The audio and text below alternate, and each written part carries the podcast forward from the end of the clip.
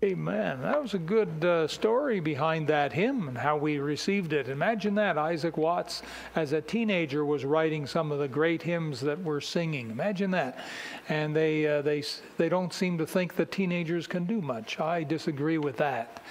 Wow. Well, I uh, want to also welcome the Almonia family back. At least I think the family came back with you, did they, Brother Ferdy? Yeah. Did you, get, did you get Danielle safely down to college there? Good. What was it like saying goodbye to her? it's a sorry sight, isn't it? You know, when you have to give your daughter away like that. Well, we'll keep we'll keep her in prayer. All right, and um, we have uh, a new young lady at the church, Naomi, and uh, we're excited that uh, she's uh, here with us and part of the uh, uh, the Bible College. We welcome her.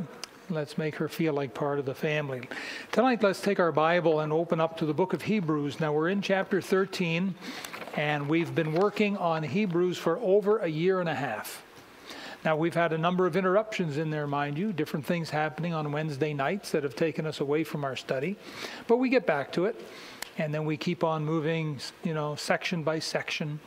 And we've come through almost the entire book of Hebrews.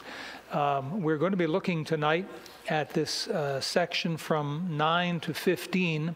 And after tonight, there's only two more sections, and we're done completely, the entire book of Hebrews. Um, I'm an old paper and pen kind of guy, and so I write out my, my messages on paper, right? so I've got a stack of papers now on Hebrews. So um, I got to find a place for that so I don't lose it. In chapter 13, Paul finishes this fantastic book by giving us a series of four admonitions. Now, if you'll remember, there are three words, each beginning with the letter C, that seem to characterize the book of Hebrews. And what's the first letter C? Hmm, what is it? You remember? Christ. Christ. He is the main focus of the book of Hebrews. It's all about Christ. Okay? And then there's another word beginning with C. What is it? Covenants, right. Covenants. And uh, Paul talks about the Mosaic covenant and then uh, the new covenant. And he gives the, all the explanations on that. And then there's a three, third word beginning with C. What is it? Commitment. Commitment. And that's uh, on our part as we make commitment. The Word of God does no good whatsoever unless we take heed to it. And so we need to make commitments in our heart every time we study God's Word. Well, in chapter 13, the first four verses, Paul gave us the first of the four admonitions, telling us to be careful to maintain Christian love. And then in verses 5 to 8, he wrote about being careful to maintain Christian submission. That is an earmark of uh, Christianity. The world is, um, is rebellious, uh, the world is in anarchy, uh, the world loves to protest, the world loves to rebel. And in fact, unsaved people are kind of characterized as uh, children of rebellion. Something that ought to characterize Christians is submission. Now, that's to proper authority and submission to God first and foremost. So, that's a very important section. Now, tonight we're going to look at the third admonition. And the third admonition is simply this be careful to maintain Christian doctrine. So, we've looked at Christian love, Christian submission. Tonight we're going to look at Christian doctrine. Now, doctrine is that set of beliefs or body of beliefs by, by which we live our lives. Doctrine defines who we are. Everyone has some kind of system of belief that they live their life by. And uh, that system of belief is called doctrine. So we need to be careful to maintain Christian doctrine. Let's go to the Lord in prayer, and then let's begin our study tonight. Now, our Heavenly Father, we bow once again at your mighty throne and we acknowledge your Lordship in our lives. Lord, we thank you for the last couple of Wednesdays when we've studied Christian love and Christian submission. Father, tonight help us with Christian doctrine. This is so important. We pray that you'd please use your word in our hearts tonight to make commitments to you that would be real and long lasting. And so please have thine own way. In Jesus' name we ask, Amen. And so, Hebrews chapter 13 and verse 9, Paul writes, Be not carried about with divers and strange doctrines. Now, to be carried about, I don't think is such a good thing. I don't think it's good that we be carried about by anything except maybe the Holy Spirit. But uh, some people are carried about by their emotions, and one day they're up, and the next day they can be down in the depths.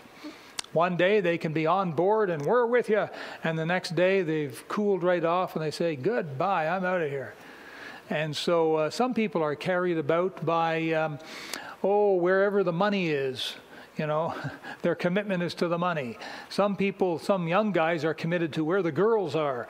Wherever the girls are, that's where they're committed. You see, it doesn't matter what's happening. Goodbye, I'll see you later. And they're off chasing some, some new girl. I don't think it's good to be carried about by anything except the Holy Spirit. In the Old Testament, we're told, They that wait upon the Lord shall renew their strength. They shall rise up with wings as what? Eagles. eagles. Now, there's something to be carried about on.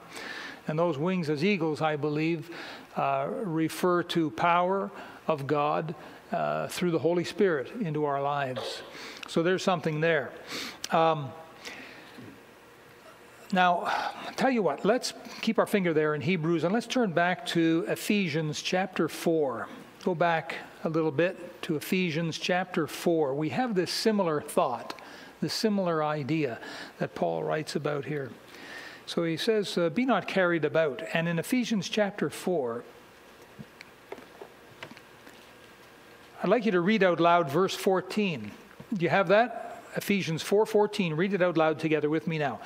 That we henceforth be no more children, tossed to and fro and carried about with every wind of doctrine by the sleight of men and cunning craftiness, whereby they lie in wait to deceive. Um, what we're studying tonight is supposed to be good doctrine good doctrine. Be careful, be careful to maintain good doctrine. And so Paul says here, be not carried about with these divers and strange doctrines. I'm going to give you a couple of examples here. A number of years ago, um, a man had a great um, ministry. Um, he was the Bible answer man. He got old and passed away, and another guy took over. His name was Hank Hanegraaff. Hank Hanegraaff's got a radio program and all that, Bible answer man, and so on. He'd uh, answer people's questions. And Hank got a little bit uh, wonky on his doctrine. And then, not long ago, like maybe a year or two ago, Hank converted to become a Greek Orthodox. Now, that's serious bad news, folks. Uh, so anyhow, he's uh, he's done this publicly. Uh, his uh, his doctrine has carried him to some strange places. Billy Graham, once upon a time, embraced the truth and was uh, a fiery preacher for Christ and sound in the doctrine. But he began embracing the ecumenical doctrine, where you want to just kind of reach out and just take everyone in and work with them. And so what he did was he ended up joining hands with the Catholics in the 1950s, and then his doctrine of ecumenicity. Uh, in the 1970s, they saw their numbers going down, so he started joining hands with all the rock and rollers. Believe that. Billy Graham. Uh, he invited in all of the, the, rock and rollers. And of course, that brought in a whole new crowd of some undesirables, but that brought their numbers back up, and that's all he wanted. Leona Choi was a great author. She was a, a Christian evangelical author, and uh, she got a hold of some. Um, strange doctrine, and she ended up uh, leaving uh, the evangelical uh, Christians and she went and joined the Catholic Church. Um, there is a, a, prominent doctrine today, it's been out for a number of years, called the home church movement. The home church movement is not biblical. And what it's doing is it's pulling thousands of good Christians out of churches all over the world. So Paul writes about this. He says, Be not carried about with diverse and strange doctrines. Now, there's two adjectives he uses diverse and strange. These adjectives describe different things. And so, what I think Paul is getting at is two different kinds of doctrines. I think what he's getting at is diverse doctrines and strange doctrines. I don't think that both adjectives are referring to, to the, the one single noun. This is just how I see it. Now, diverse doctrines would be uh, diverse means different in character or quality. And I'd like to suggest to you that what he may be getting at here are maybe some of the smaller differences don't be carried about with smaller differences.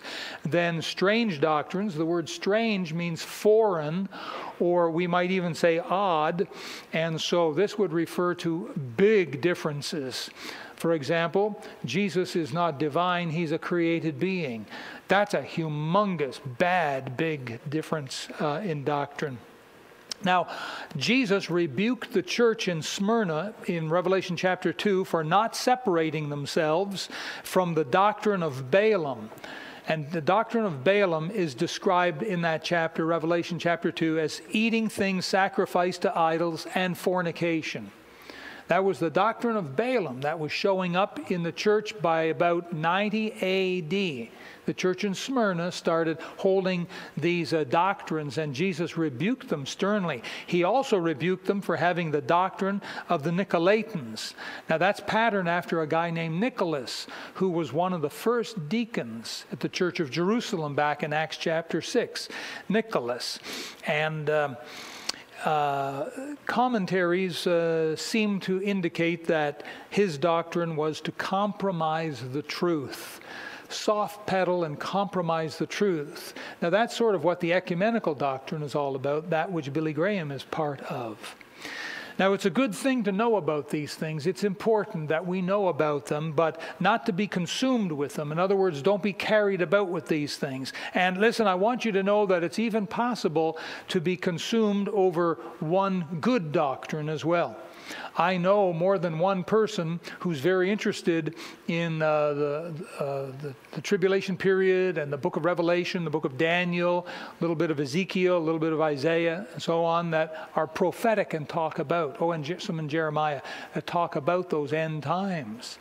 And uh, these people that I know, they seem to be experts they can tell you what these Bible verses say, and they can tell you what these different commentaries say. They can tell you what these radio personalities all have to say. But when you start asking them about other areas of the Christian life, they're hopeless. They, they just haven't studied and read their Bibles. But boy, are they ever on their hobby horse. And so that's a common word we use today is a hobby horse or a phrase or expression. So it's, it's good to know uh, about these doctrines, but not to be consumed with them not to be carried away with them. We need to have a balance in our Christian lives. So uh, we need good doctrine, doctrine that deals with salvation, doctrine that deals with the security of the believer, doctrine that deals with the Trinity, doctrine that deals with the Bible itself and what it is, uh, doctrine about service, doctrine about uh, separation from the world, and so on. So look at verse 9 again. Be not carried about with diverse and strange doctrines, for it is a good thing that the heart be established established with grace. Now he says it's a good thing that the heart be established. Remember the definition here of your heart. The word heart refers to the center point, or as far as your soul goes, that would be the deepest point in your soul, the depths of your soul. That's where you make your decisions about things that are right and things that are wrong. That's where you make your decisions for a life. And so your heart is very important. In Proverbs 4:23 it says keep thy heart with all diligence, for out of it are the issues of life. And so, very important that uh, we make our, our decisions properly in our heart. Very important. That's why we need good doctrine. Our hearts need to be established. The word established means made strong with truth and not error.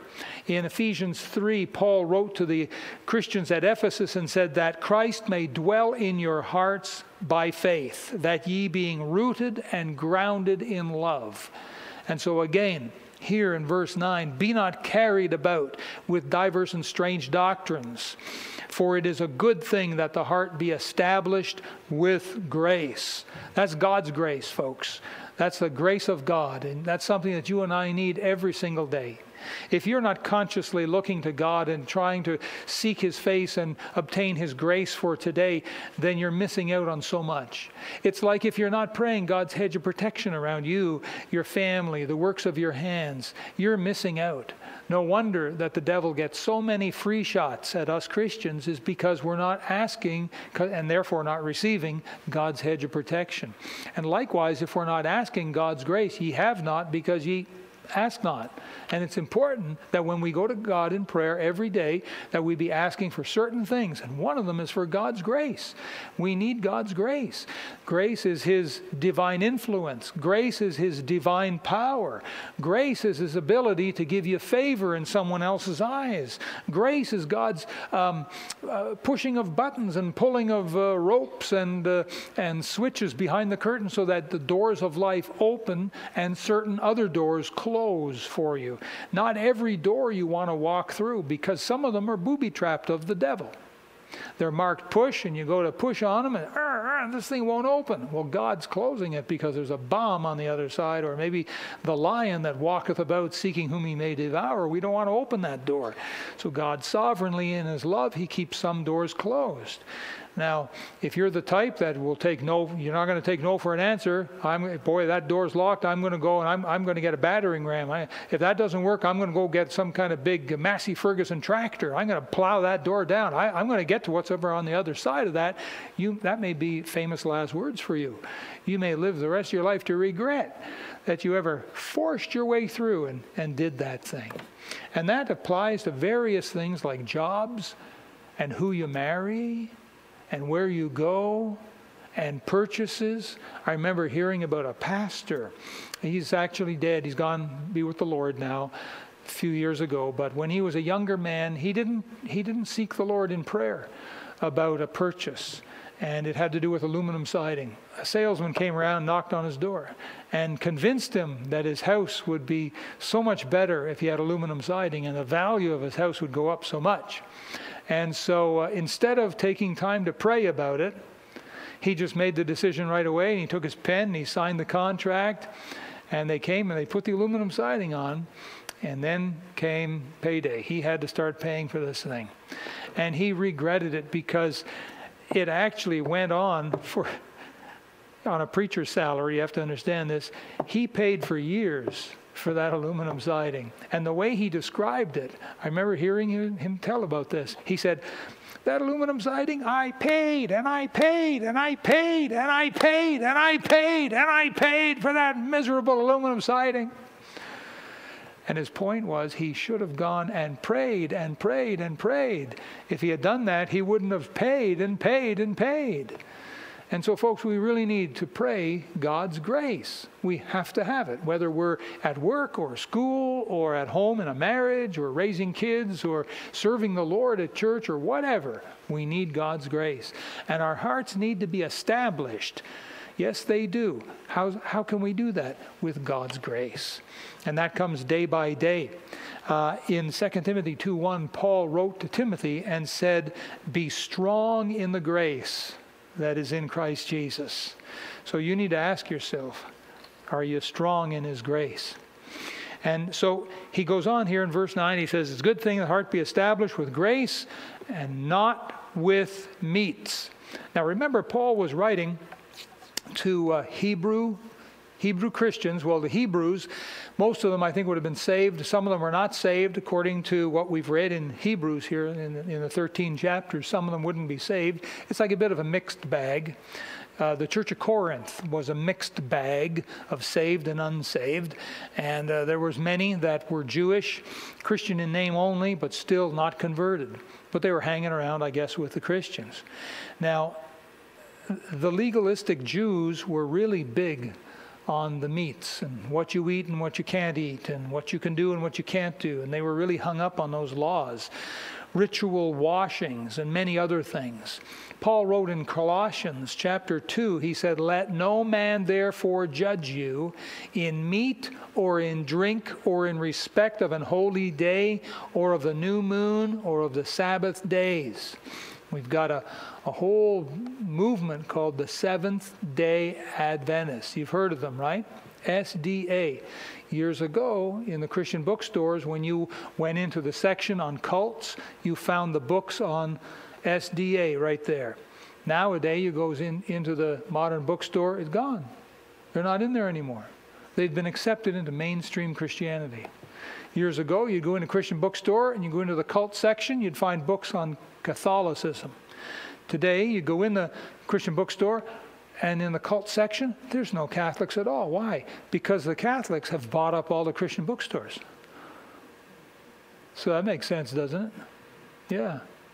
When I was in Bible college, a friend of mine had an uncle who was way high up in the RCMP. I was in Bible college in the 70s, and you know that uh, our Prime Minister Trudeau, his father Pierre Trudeau, was Prime Minister for I think it was 14 years, wasn't it, or was it more than that?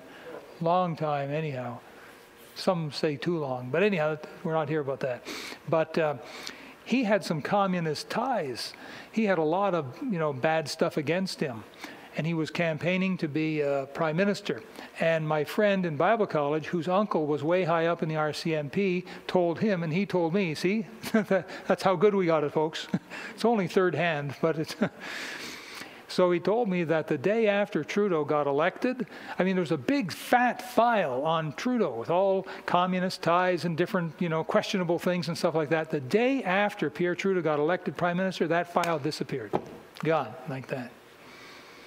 The day the Catholics bought the Christian bookstores, the Catholic books, you know, the Catholic cult books were gone out of those bookstores.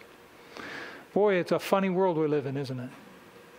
And so the, the, the Jews there, getting back to the Jews, uh, they, uh, they would judge the, uh, the, the saved Jewish people. They would judge them and they pressured them. Uh, the legalistic Jews were actually influencing the Jewish Christian believers to whom Paul was writing. And let's take a look at this quickly. Let's go back to Galatians. It's important that we see this because it's really an important part of the book of Hebrews. Galatians chapter 2.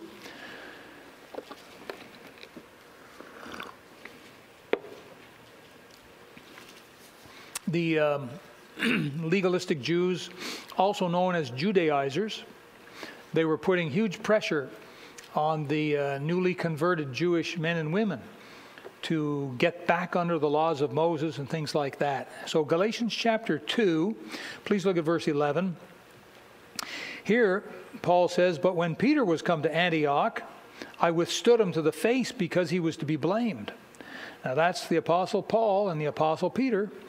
Verse 12, For before that, uh, certain, from, certain from James, sorry, for before that certain came from James, this means from Jerusalem, James sent a few, and Peter was one of them. Uh, earlier, though, he did eat with the Gentiles. So Peter was there early, and he ate, he sat down and ate with the Gentiles. But when they were come, he, that's Peter, withdrew and separated himself, fearing them which were of the circumcision. And the other Jews dissembled. Now, dissembling means trying to hide uh, the truth or, or a true likeness. That's what dissemble means.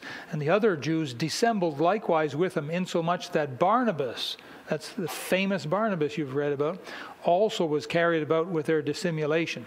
But when I saw that they walked not uprightly according to the truth of the gospel, I said unto Peter before them all, If thou, being a Jew, livest after the manner of Gentiles, so he came and he sat and he ate with them, that's what Paul is saying, and not as the Jews, why compellest thou the Gentiles to live as do the Jews? By separating himself from the Gentiles, Peter was sort of saying, Okay, Gentiles, you're not doing it right you know, we are the ones doing it right.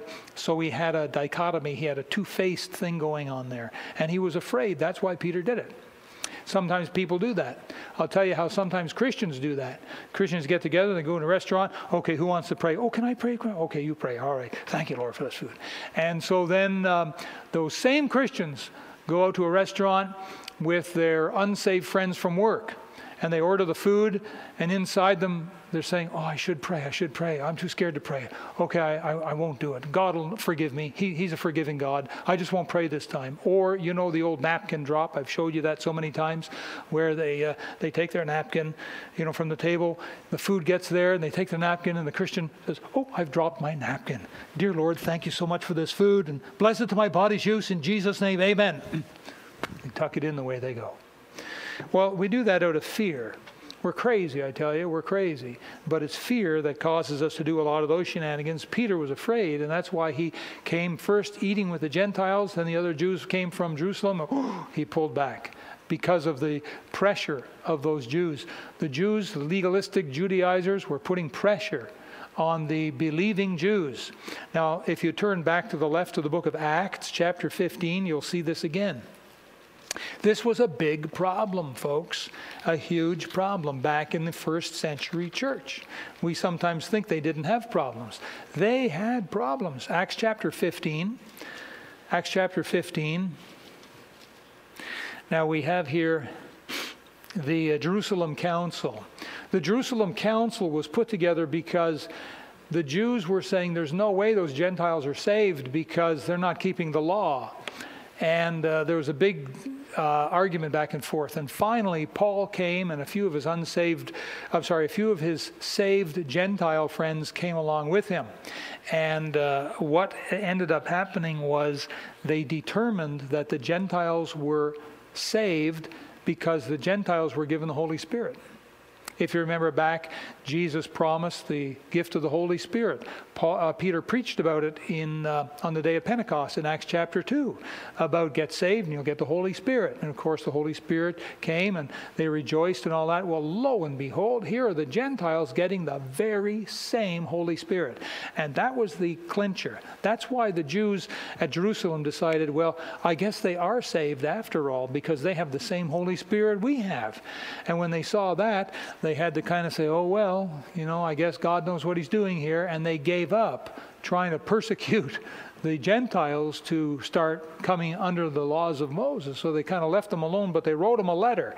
And this letter was an official letter from the Jerusalem Council, and it was sent out to all of the Gentile churches.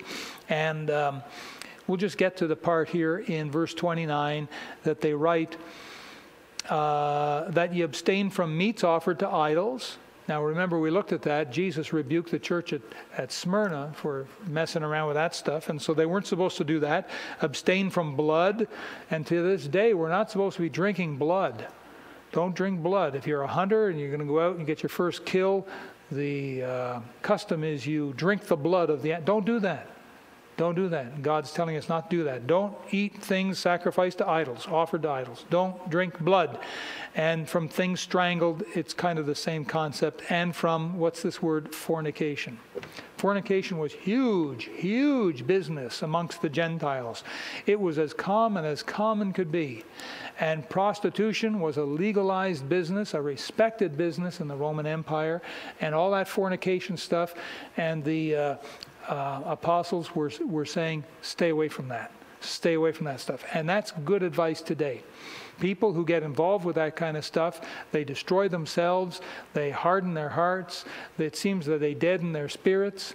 Uh, often God has to bring chastening or even judgment with diseases. Venereal disease, you know, that's all to do with fornication. HIV and AIDS. Listen, I know someone's going to get mad at me for saying that, but that's uh, another judgment of God, I believe, um, on uh, fornication.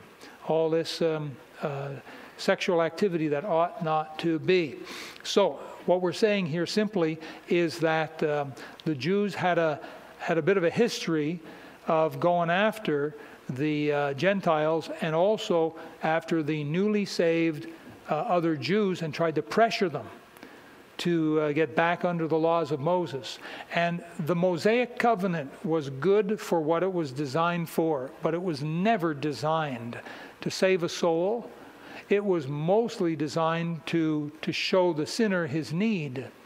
But uh, the new covenant, God started dealing with his people according to grace.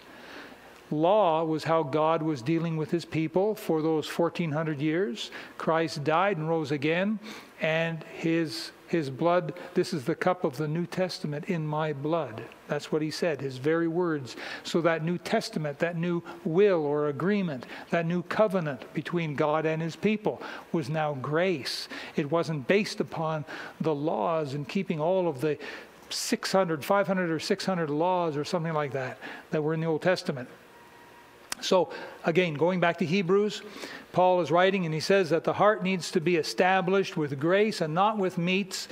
Verse 9, which have not profited them which have been occupied therein. No matter how many ritual baptisms, no matter how many uh, sacrificial um, uh, meats, whatever, are presented, they do not profit.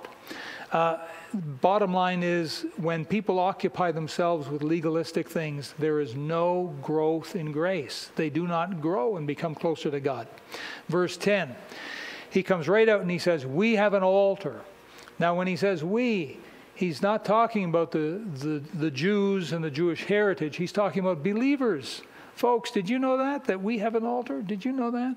That's what Paul says right here. We have an altar. Believers have an altar. Where is it? Where is our altar? Our altar is in heaven. That's where our altar is. We, and by the way, it's a better altar than the Jews had on earth. We have an altar whereof they, he's talking about the unsaved Jewish priests, they have no right to eat which serve the tabernacle. Those are the unsaved Jewish priests back in that first century that Paul was writing about, the unsaved Jewish priests. Now, this means that all saved people have a right to eat of that altar. To eat what? To eat the spiritual things of that altar. We have an altar. The Jews in Paul's day, while the temple was still up, they had an altar. And the priests that served that altar had a right to eat of those things of that earthly altar. We have an altar. They got no right to eat of our altar. Well, what kind of spiritual things do we eat? Well, number one, uh, you might want to think of is uh, the Word of God. We consume the Word of God. Jeremiah 15 and verse 16. Uh, Paul, I'm sorry, Jeremiah said uh, that he said, I found thy words and I did eat them.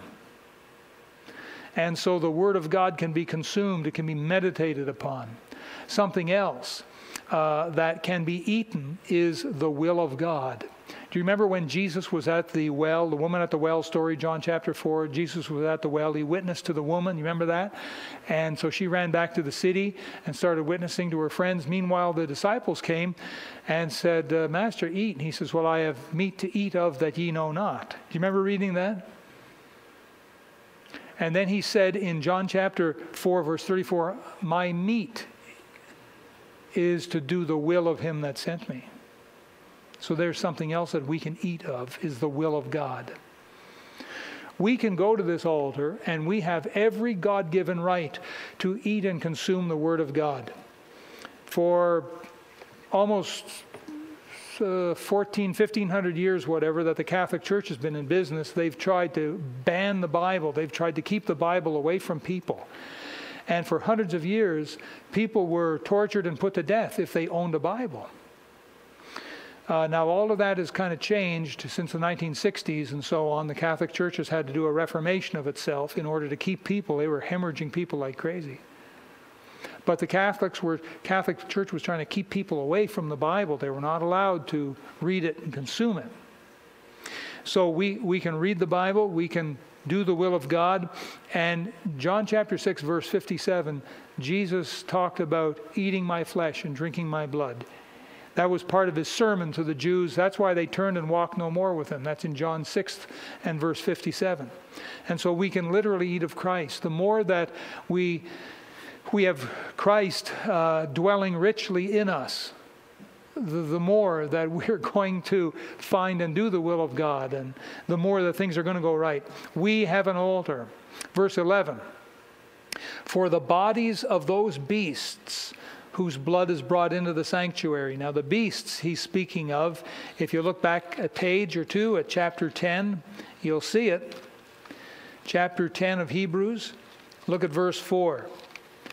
It says what? Read it out loud. For it is not possible. Are we all there? Hebrews 10 4, yes? Hebrews chapter 10, verse 4, let's start again. For it is not possible that the blood of bulls and of goats should take away sin. So, what are the beasts? What do you suppose they are? You can talk to me, you're allowed. Bulls, I heard bulls, I think I heard. What else? Someone say it? Goats. goats. Bulls and goats. That's what the verse said, didn't it? Right. Now there's a, another uh, animal, of course. There's a couple of other animals. One is sheep, of course, but there's another one called a red heifer. The red heifer. Are you familiar with the red heifer? That was the uh, very sacred uh, animal that was uh, taken outside and killed and burned, and its ashes were used to purify things. Apparently, they got that going. I believe they got that going now over in Israel. They've been wanting for years to get the red heifer together because that has to do with the purification of the new temple they're going to build. I think that they've got that. They've had they've tried and failed a number of times, and they get one and they find some fault with it. That's no good, and they try and raise another one. But I think last I heard they've got that. Maybe we're close to the coming of the Lord. We'll we'll sure find out. Okay, for the bodies of those beasts whose blood is brought into the sanctuary. Now that's talking about the Holy of Holies. By the high priest for sin. That's the Day of Atonement when the high priest gets involved and brings the blood of the bull and the goat and brings it right into the Holy of Holies and sprinkles it seven times on the mercy seat. This is that one day of atonement that the high priest himself gets involved here. Uh, and then he says here, and, and are, are burned without the camp. You read about that in Exodus 29 and Leviticus 16. For the bodies of those beasts whose blood is brought into the sanctuary by the high priests, by the high priest for sin, are burned without the camp. Now he's about to now make the comparison between these animals that are taken outside of the camp and Jesus, who was taken outside the city. So he's about to show us the comparison. But I want you to see in the next couple of verses, you got your three C's of the book of Hebrews here in front of you. You've got Christ in verse 12, the covenant in verse 13, and verses 14, 15, you've got commitment. So he just said in verse 11 about these beasts that are taken out of the camp, verse 12, wherefore Jesus also. Now, Jesus was following the pattern of the Old Testament sacrificial system. Wherefore, Jesus also, that he might sanctify the people with his own blood. You know, he spilled his blood, he shed his blood for us out there on the cross, outside of the city of Jerusalem. Now, this is a strong argument right here against Calvinism. Calvinism believes that Jesus shed his blood only for the elect. Now, the Bible talks about the elect, and it's a good Bible word, but um, they, the Calvinists say that Jesus didn't die for all the world. And so, uh, you know, when you're talking to a lost sinner, you can't say that Jesus died for you because you don't know if they're one of the elect or not. And so that's sinful of you to say such a thing. You can't say that Jesus died for the whole world because he didn't, they say. They say he only died for the elect, a certain little group, a little flock, all the rest. He didn't shed his blood for them. Why in the world would he do that if they're going to reject him? Uh, and uh, then they talk about the elect as being something that's on the uh, divine side, the sovereign side, not the human side. They reject any kind of human uh, intervention or, or human say so. Man has nothing to do with it, they say. Uh, these are all people that God has divinely, for some reason, who knows what reason, that God has divinely elected him and not the one beside him, and her and not the one beside her, and this one and that one, and not these two, and one over there and one over here. And God, for who knows whatever reason, only known to God. He's elected these few here, and those are the only ones that Jesus died for. That's a strong uh, point in Calvinism, Calvinistic belief that began with um, a guy named Calvin. He lived and died in the 1500s. He was a Catholic. He came out of the Catholic Church, part of the Reformation movement. But this here that says, Wherefore Jesus also, that he might sanctify the people with his own blood, is a powerful argument that Jesus died for the world and not just for the elect when the uh, high priest went in on the Day of Atonement with the blood of bulls and goats, that blood sanctified all of the Jewish people. And you know this that not all of the Jewish people were saved, only some of them. And yet that blood sanctified Now, on that day of atonement, all of the Jewish people, in the analogy, it's a strong argument that Jesus died for the whole world. Truth is, God is not willing that any should perish, but that all should come to repentance. The all means all the world. To the Calvinist, the word all means all the elect. For God so loved the world. To us, that means every person in the world. To the Calvinist, it's the world of the elect. You see how they do it? it's funny, isn't it? So here we have the Lord Jesus. It says he, remember the animals were taken outside the camp? Verse 12, he suffered without the gate. That means outside of Jerusalem. On a hill of shame. Do you remember what the name of the hill was? Called Golgotha. What's another name for it? Calvary. Means same thing. The, it's the, the, um, the, the hill of the, the, the skull. It kind of had apparently they say had resembled a skull of some sort but that doesn't matter. It was a hill of shame some kind of place of a skull they say. Verse 13 we get into now the um, uh, the covenant. Let us go forth therefore unto him. Truth is folks wherever jesus is that's where we ought to be uh, I know right now he is essentially in heaven at the right hand of the Father. But He's coming back for us. He's going to take us to be with Himself. And that's where we want to be. And I hope that your heart has been yearning to be with your Savior because His heart is yearning to be with you. We, we are somewhat separated, but not for long. And so let us go forth, therefore, unto Him without the camp. Now, why would Paul write that? I suggest to you that what he's saying is making a, a separation here. He's referring maybe to the Mosaic sacrificial system. Remember, he's, re, he's writing to the Hebrews, and I think he's saying, leave it behind. There needs to be separation. Leave it behind. Let us go forth, therefore, unto him, unto Jesus. Where? Without the camp. True salvation ought to result in separation from the world and separation from broken down religious systems someone is a Catholic and they get saved, praise the Lord, they get saved. But as evidence of their salvation, they ought to come out from underneath the Pope's big toe. They ought to get out of a broken down religious system that damns men's souls to hell. There ought to be a separation uh, to get out of that sort of thing. And so, verse 13, let us go forth therefore unto him without the camp, bearing his reproach. What does that mean? Simply this all that will live godly in Christ Jesus shall suffer persecution. The unsaved world will mock and scorn the Christian man or woman who's trying to live his or her life for Jesus. You know, if ever you want to make an interesting experiment, go up to your friends, your unsaved friends, and say to them, I just want you to know that I'm saved and I want to live my life for God and then watch their eyes.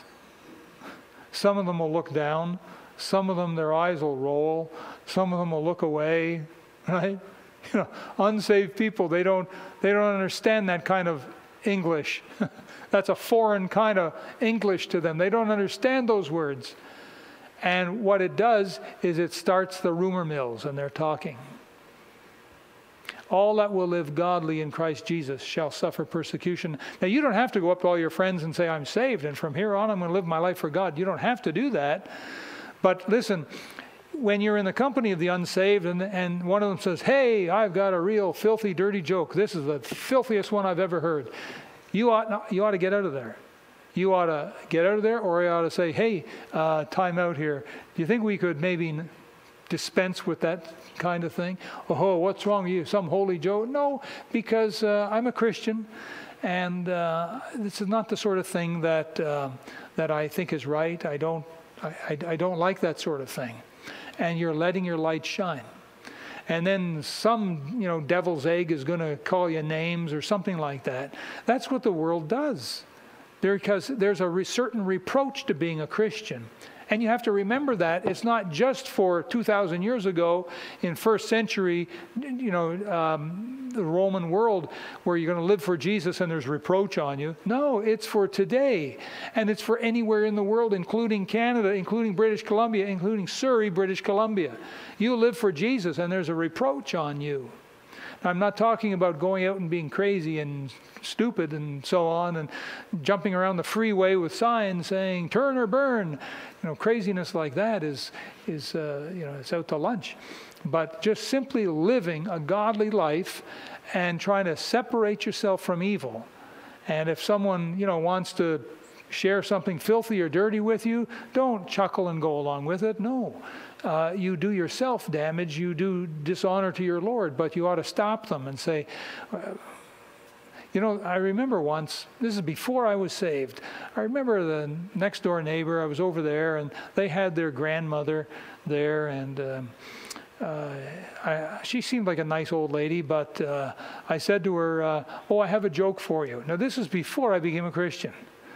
I said, I have a joke for you. And she said, Oh, I hope it's a dirty one. This was a lady that was, I think, in her 70s.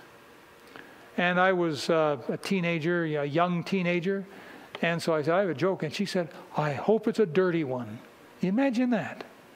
Someone that would say such a thing like that. 70 years of living a worldly life. And all she wanted to hear was dirty things and crazy things like that. Now, I don't know, maybe she was just funning with me, but it, it stuck with me. You know, she should, she should never have said those words. She should never have done it. But I just took it for face value that she's a dirty person. That's what it told me. It didn't really, you know, bother me at the time, but years later I became a Christian and things like that, you know, and they come to your memories. Wow, I can't believe that. Wow. You know, when you come out of the, the pig pen and get yourself cleaned up a bit, you can't believe what your former life was like. You can't believe I used to live in that stuff. I used to slop around in that swill. I used to gargle that stuff. Ugh, man, I can't believe I used to live like that. That's sort of how you should feel when you get saved. There should be this separation, this coming out, this cleaning up. And in the process of doing that, the world, who's back in the pig pen, starts throwing mud at us and starts calling us names. There's a certain reproach. Now, don't go out looking for trouble. You don't have to because it will find you. All you got to do is just live a godly Christian life and it will start finding you. And when it does, then say, Thank you, Lord. Thank you, Lord. I must be doing something right. Thank you, Lord. I've made the devil mad. Thank you, Lord. That's a good testimony that I'm living my life for Jesus when they're, you know, reproaching you. Charles Simeon. He was born in England in 1759. He grew up to become an evangelical preacher and a good one. Now, it's said that at the beginning of his ministry, he encountered such a torrent of abuse and opposition that his very spirit seemed absolutely crushed. And of course, he had thoughts of quitting the ministry and running away, but he turned to the Bible for some encouragement and some direction. And, you know, his name was Charles Simeon. He turned to the Bible, and his eyes fell upon a passage in Matthew 27, verse 32. It says, And as they came out, they found a man of Cyrene, Simon by name. Him they compelled to bear his cross. And the similarity between his name, Charles Simeon, and Simon in Matthew 27, the similarity of names caught his attention, and he was moved to new courage with the thought of his oneness with the sufferings of Christ. It made him feel close to Jesus, and it strengthened him, and he went on and had a fantastic ministry. Chapter 13, verse 14. Paul tells us right out, he says, For here we have no continuing city. That means, folks, this world is not our home. This is not where we belong. We are passing through. And by the way, this world is just perishing. You know that. This world is not getting any better, it's getting worse. And as the tribulation comes, um, these rough days of harsh weather and uh, rumors of terrorism and um, economic systems going up and down, these are the good old days. Right now, what you and I are living, these are the world's good old days because when the tribulation comes, it's going to be so much worse. things are going to be so bad, so bad, and they're going to get worse and worse and progressively worse, like in, incredibly so. People are going to just long for these good old days of 2018 when gas was so high and houses were so high, but in the tribulation, it's going to be just bonkers. Crazy. The world is crazy. Jeff Bezos. Does anyone know who that is? Jeff Bezos. Who's it? What is it? Amazon. He's a guy who owns Amazon. Just for fun, I looked up his net worth. You know, Bill Gates. Well, let's wait to start back a bit here. Uh, what's that guy with the uh, electric car? Musk, Elon Musk, right. He's worth something like, I think, 30, 30 billion. And then there's the Facebook guy, Zuckerman, Zuckerman, Zucker? Zuckerberg. Zuckerberg, yeah. Yeah, he's worth about 60 billion. And then there's Bill Gates. He's worth about 90 billion. And then there's Jeff Bezos.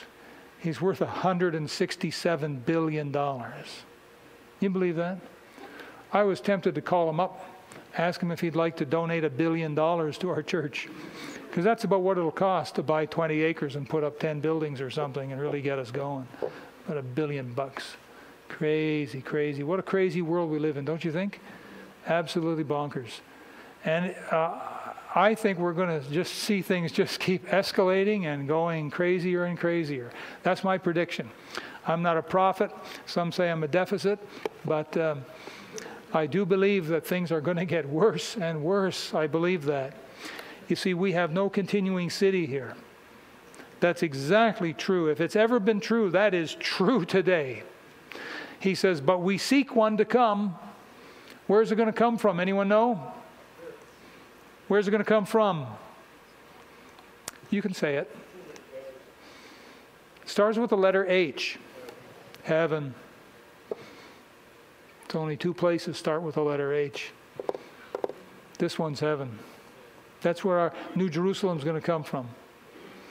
See, truth is, we have no continuing city here, but we seek one to come. Verse 15, by him, therefore, uh, that's by Jesus. The him refers to Jesus. Let us offer the sacrifice of praise. By him, by Jesus, we must live for God by the power of Jesus Christ within us. You cannot live a Christian life on your own power, your own strength, your own steam. You can't do it. It's not there to be done. Only, listen, the Christian life is Christ's life. It's not my life. It's not your life. It's His life. The Christian life is Christ's life. Well, who's going to live Christ's life? I'll give you a hint Christ. He's the only one that can live His life, right? Or wrong? Is it right? He's the only one.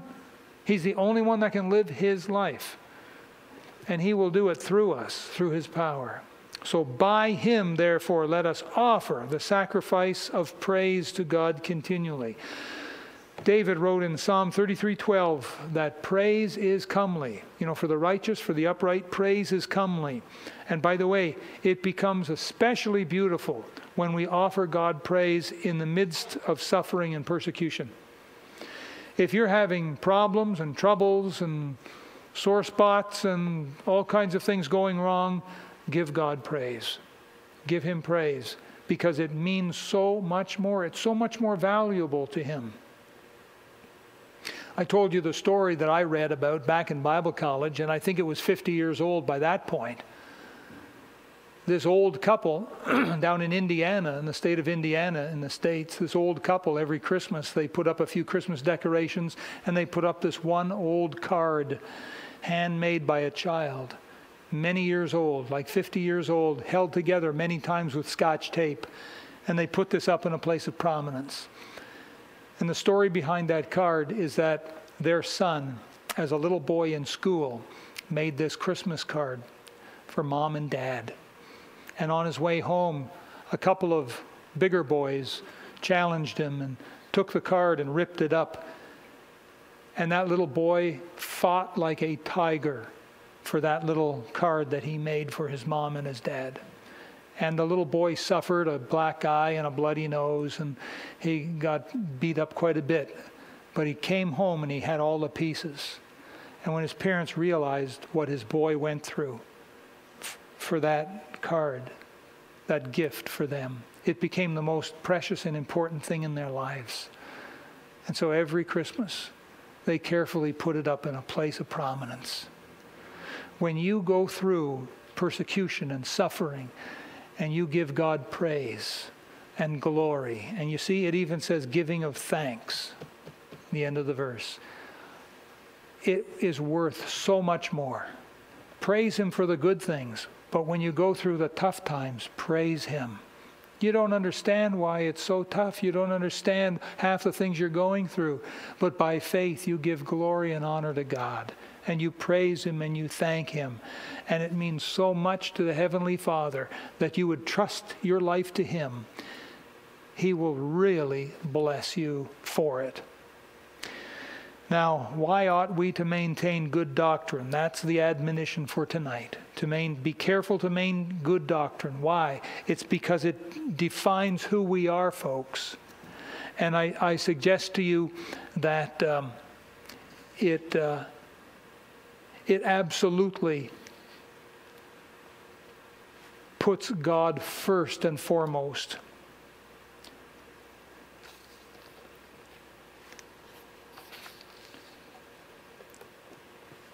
Good doctrine is first learned in church, it's learned in personal Bible study, and then it's lived in daily life.